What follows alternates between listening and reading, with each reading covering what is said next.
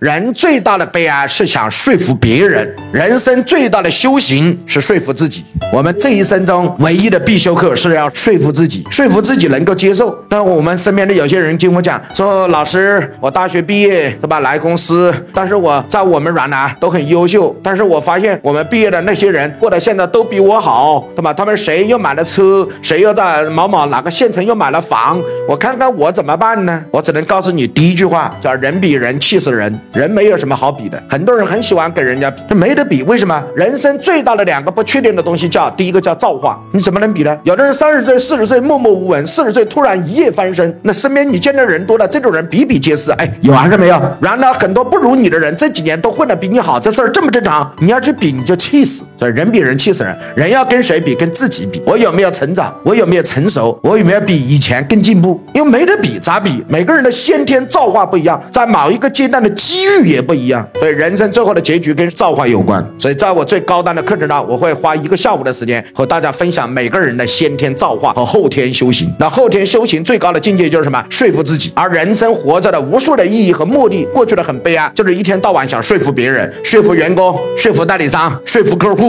说服合作商，都是说服别人，但从来没有一个人学会说服自己、臣服自己。